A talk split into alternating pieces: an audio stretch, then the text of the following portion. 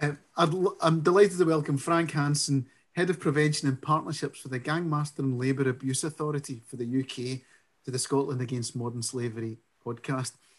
They have such an important role to play uh, in, I suppose, in society in the UK, and there's a there's a very good reason why they exist. Very good reason, a very sad reason, actually, I would say, why they exist. Um, but first of all, Frank, thank you so much for joining me today. Thank you, Shannon, and yeah, delighted to be uh, taking part in this. Frank, well, I've just touched on it there. Tell me, why do the GLAA exist? What's your reason? Yeah, I mean, it goes back to 2004 when it was the Gangmasters and Licensed Authority.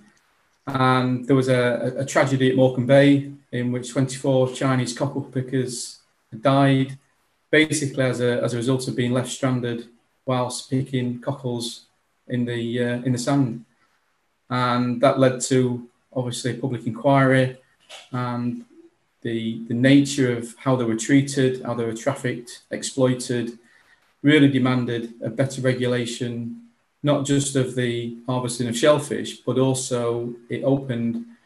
Uh, I suppose evidence came in of, of wider exploitation, particularly in the agricultural sector. So the Gangmasters Licensing Authority was established and its role then was regulatory, and that was to uh, oversee a licensing scheme which regulates the supply of workers into the fresh food sector. So that includes agriculture, it includes uh, associated food and packaging processing, as well as the, the harvesting of shellfish. And that's, you know, a really sad and horrific story. I remember uh, in my lifetime, you know, it's not that long ago that that happened and that horrible tragedy happened. And, and at the root of that was worker exploitation, which is um, a sad reason for, for the, uh, I suppose, the, the, the, way that the GLA exists just now, but a very, very important organisation to ensure or do you ensure that this doesn't happen again. And licensing such an important part of that. Um, sorry, Frank. Yeah. Yeah, no, I, I think you, are absolutely right, and, and and we have one simple overarching aim, and that is to work in partnership to protect vulnerable and exploited workers. Yeah, absolutely, and abs- you know, this this to me is what this is all about. This is the, the importance of what we're trying to do. Tell me then. So you've talked about you know the, the, the cocklepicker story, but in general, then, if I ask you about worker exploitation from your perspective, what is it? Yeah, well, worker exploitation can take many forms, and at its basic, it is workers being denied their their rights, and that could be the right to the national minimum wage. It could be their right to having a safe and healthy work for, uh, workplace to work in. So if they're being denied, you know, the protective clothing or equipment, and it, it can cover, you know, as I say, health and safety and also other employment rights such as holiday pay, um, maternity pay, and, and, and so on. But moving onwards, because it is like a spectrum, labour exploitation, um, because it op, you know operates on very different levels and in a variety of different ways. And as that spectrum moves along, it can become more extreme, more dangerous, where you know a, a person is in effect being kept in in uh, conditions which amount to modern slavery. Yeah. So their working conditions, their working environment is completely controlled. They often live in, in squalid conditions. They don't have access to the basic amenities in life, such as food, bedding. Uh, often their wages are taken from them. They may be subject to, to violence, to, to harm. Their families may be subject to, to violence and harm. And, and that's, you know, that's, that's, that's the worst extreme of, of, of work exploitation, but it's one that is unfortunately prevalent across the UK. Yeah. And we are seeing, uh, Frank, you know, our existence for this organisation anyway in Scotland is because we've seen a dramatic increase in those victims caught up in those circumstances that you've just mentioned. Uh, 125% increase in numbers from 2018 to 2019. And from what we understand um, here on the ground, through the COVID pandemic, it's not gone away. It's actually got worse. So we're anticipating the figures to be there or thereabouts. So um, over 500 victims rescued in 2019 uh, that were referred through the national referral mechanism. So this not it isn't going to go away now. For for me, you know, I, I, work in the the recruitment industry, so I have an overview and understanding of um, the GLA. Now I understand that enforcement um, action, uh, enforcement uh, responsibilities can be slightly different between, or significantly different currently between um, the uh, the UK and different nations within the UK. So within Scotland, there's there's there isn't currently enforcement. Um, am I right in saying this about the, the responsibilities from the GLA, or could you explain the differences and where it's sure. Going? Yeah, I mean, our regulatory role, our licensing scheme applies across the UK. So we have license holders in Scotland, Northern Ireland, Wales, and England, and we have a team of, of, of compliance uh, inspectors that will go out and investigate if in, you know if intelligence is received that workers are being uh, mistreated or exploited by uh, employers or, or labour suppliers, labour providers, sorry, in our regulated sector, which is the agricultural sector. In 2017, alongside our regulatory role, we acquired new powers, and that was building on the introduction of the Modern Slavery Act, and those new powers allow us to investigate uh, cases of, of modern slavery. So those extreme cases where it meets that threshold of, of modern slavery, forced labour, trafficking, we can investigate those across the economy. But those powers at the moment are only applicable to us in England and Wales. Okay. Uh, we will assist uh, police and other law enforcement partners in Scotland, in Northern Ireland, with any cases they have, but we, we don't yet have the authority to use the powers in our own right. Okay. Uh, but that is something we you know we would like to uh, to see changed in, in, in, as we go forward. And I understand um, at this point in time, I know it's probably not the time for this discussion, Frank, but there's there's changes afoot with regards to regulation and on, on one body that uh, may change that across the UK, which uh, I would welcome quite openly because it simplifies the situation and, and would give would amalgamate a number of organisations together to, to make it a bit more effective. Yeah, I, I, and we know we the, the government uh, have made it aware that it's in their it's in their intention to create a single enforcement body, and that would see the merging of the gang masters and license licensing authority with national minimum wage and the employment agency standards.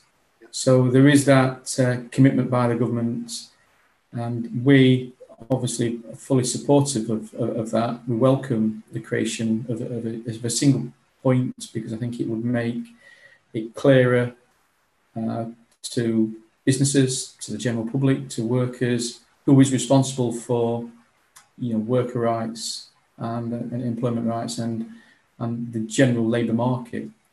Yeah, absolutely, and I think that that's that's you know let, us watch this space and see what happens. I think there's there's changes afoot which which look quite interesting and quite promising.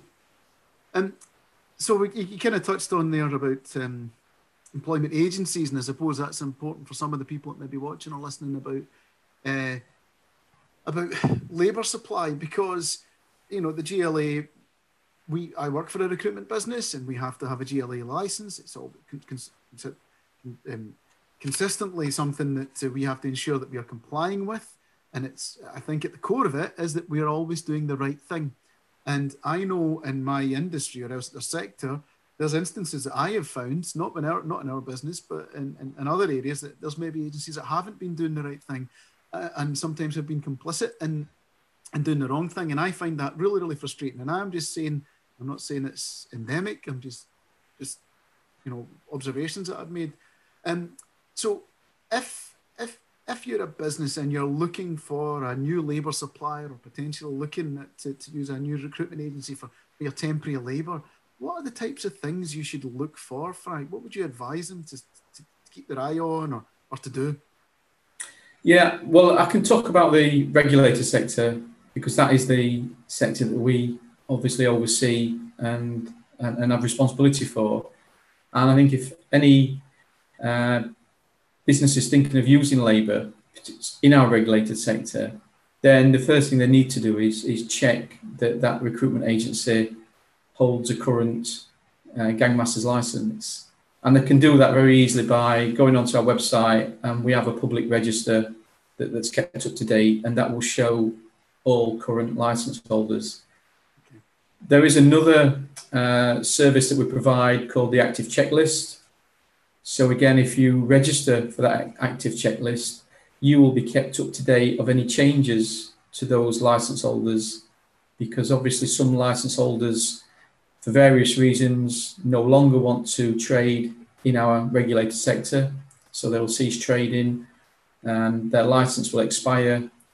And that means then they are not allowed to provide workers into that sector. Okay. i think more generally it's it's very much a, a question of, of do your research on those uh, labour providers, look for you know good testimonials, look for their track record, and I think above all, the biggest piece of advice is is get to know the workforce that you are being supplied with. The more you get to know your workers, doesn't matter that they're temporary or, or, or seasonal, they're as important to your business as your permanent workforce. And the more that you can get to know them, find out how they are being you know looked after by the, the recruitment agency, that will speak volumes. And it's, it's like everything. A happy worker is a, is a productive worker, and yeah, yeah. you've got that. Then you've got somebody that you can value and, and rely on as, as as your business needs it. And you know what you say is ringing in, uh, ringing in my head because it's some and, and the more people I've spoken to in this uh, in this sector, you know, related to what we're talking about, the importance of worker welfare cannot ever be under underestimated, because you may have processes in place, you have my systems in place. That's all great. That's one part of it. Actually, being able to check on how they're getting on, having conversations with the workers, be that agency workers or your full-time permanent mm-hmm. staff, is such an important part of any workplace and I I would say that it's not. I don't think it's ever it's ever gone. We we've gone through probably the worst, you know, coming up for the worst year we've ever had with regards to industry and commerce in the UK that I can remember anyway. And the stresses and strains on managers, first line managers, supervisors, um, may cause them to overlook these simple questions. How did you get on at the weekend? You know, what did you yeah. get up to? And and that's the part where we're humans. And if you bring that back in and, and you make it part of your job, and you just let yourself be that sociable side of yourself come out, worker welfare starts to look after itself. Yeah, I, I fully agree. And it's how we all want to be treated. It doesn't matter what job we're in, what environment we're in, we want to be treated with, with that dignity, with that respect, that consideration. And they don't cost anything. You know, yeah. that, that's the sort of advice I you know I always give is is get to know your workforce, and you know far too often they particular uh, you know temporary workers they can almost become invisible. They become invisible, and and that's where the risk lies. Is if you don't see that and you don't acknowledge that, the, their their invisibility becomes their vulnerability. Yeah, absolutely right. Yeah. We you know we all need to. Uh, yeah, it's, it's, it's, give back some of that, like you say, some of that common common human traits that we all that we all yeah. value. I don't think you can change you can change change the way a human being is, and in a, in a digital era as we're all growing up, and it's probably easier to speak. You know, I find that um, my children prefer to send messages on a phone rather than actually, you know, communicate face. And as as we go through this generational change, I just hope we don't lose that touch because in certain industries, you know, human beings in a labour workforce are paramount, and it's um, looking out for them and making yeah. okay. And also, I think as a sideline, don't hoover the mood off off of the place. You know, you know the stress and strains and all the rest. Yeah, you have to hold that back, and people will talk to you if you talk to them at their level. And, and it's then thinking about the, the long term because yeah. that the payback will be there in, in time. That that investment always comes. It always comes back, and and gives that that business that added value when it's when it needs it most. Yeah, you're absolutely right. you're absolutely right. Well, I think we've covered off quite a lot about who the GLA are, where you've come from, enforcement UK wide, and the difference between the, nations in the UK. Um, I think about you know what, what we're looking at with regards to modern slavery and labour exploitation. Uh, I understand that you're involved in some interesting projects with regards to education now, and this is about take it, stripping it all back, and and and and putting this into people's heads at an early age. Can you talk talk to talk to me a bit more about what you what you're planning and doing, Frank, and how it's working? Yeah, we've been involved in a project. Uh, it's coming up to two and a half, three years now, in where we piloted initially some work in a further education college in Boston, in Lincolnshire, because we wanted to introduce the subject of labour exploitation and modern slavery into that post 16 curriculum. Because these are the, the workforce of tomorrow. These are the students who are you know, undergoing training, education in a whole range of vocational areas, such as construction, such as hospitality, uh, hair and beauty. So they're entering this, the, these sectors looking for a career and a, and a career that's going to reward them. And one of the things we wanted to do was to give them that knowledge, that confidence to be work ready. So when they step into that new job, into that new career, they understand the, you know the, the, the, working world around them. And one of those key things, unfortunately, in today's society is that understanding of, of modern slavery in the workplace. So we piloted uh, a range of different activities. We ran tutorials, projects over the course of a full academic year. And then that was all evaluated by the, the, the Rights Lab at the, the University of Nottingham and it really gave us a platform to think, what do we want to do next? We've done this project. It's it's been through some, you know, a, a real time pilot using real students in the workplace or in the in the college. So our next ambition is to create a national qualification on employment rights and on how to prevent exploitation in the workplace. And I'm, I'm delighted to say we, are now at the stage where the level one award, which is it's an introductory to the sub- subject, the content of that is, is completed. We've submitted it to Ofqual for approval. And when that is approved, uh, what we want to do is pilot it in a number of educational settings uh, across the country. And from that, the. Sorry, Frank, uh, I'm, I'm, and, and from a pilot, I suppose the essence of a pilot is that you're planning to expand it. Then hopefully, if it's working, so has it been successful? Then is it, and you're getting good results from it? Well, we're waiting for that approval from Ofqual. The, the okay. pilot should start in the next couple of weeks. All right, okay. And then it, it's rolled out to, as I say, we're, we're looking to target in the region of a thousand students, but a, a thousand students in some very diverse settings. So not just in colleges, but also in the workplace as well, because right this is something that would be of value to workers who may be re-entering the job market. They may be workers that are coming over from outside the UK and are not aware of the UK employment rights. Mm-hmm. So it's it's a, a really good way in which businesses can provide that support, provide workers with the confidence that should they witness or experience exploitation, not only do they know what it looks like, but they will also know where to go and how to how to report it. So we see it as, as both a, a tool for, for schools and colleges, but also one in which employers or anybody that's got an interest in in, in, in you know in workforce relations as a way of raising that knowledge and awareness to their uh, to their workers, particularly their vulnerable workers. So I suppose that's you know it's getting people at the, at the start of their journey, I suppose, isn't it? And before they're entering the workplace or setting up a business or whatever it may be, and giving them that knowledge, not just for their own benefit, but when if, if they're in the workplace, what signs to look for, yeah, where the issues may lie, vulnerable workers, what that what that actually means. That's that's brilliant work, Frank. Yeah, it, it, and and that's exactly it. It's to give them that wider view because they may not experience exploitation themselves, but they may, like you say, they may see it elsewhere, and at least then they know, as I say, what it looks like and, and, and what to do. And these are the you know these are the work workforce of tomorrow. Yeah. So if we can instill in them that kind of knowledge and understanding, those workers will be tomorrow's supervisors, tomorrow's managers, tomorrow's business owners, and, and tomorrow's directors. So giving them that grounding now, again, it's it's very much a long term, almost slow burn activity that we want to change that culture and understanding across the, uh, you know, across the the, the labour market. Fantastic, Frank. We have covered a lot of information. Uh, I, I, and, and, I must say that it's been really, really good speaking to you and getting so much from you. Uh, we'll put a link to the GLA website so that anyone who wants to get any more information can get that from the website when, once this podcast goes out.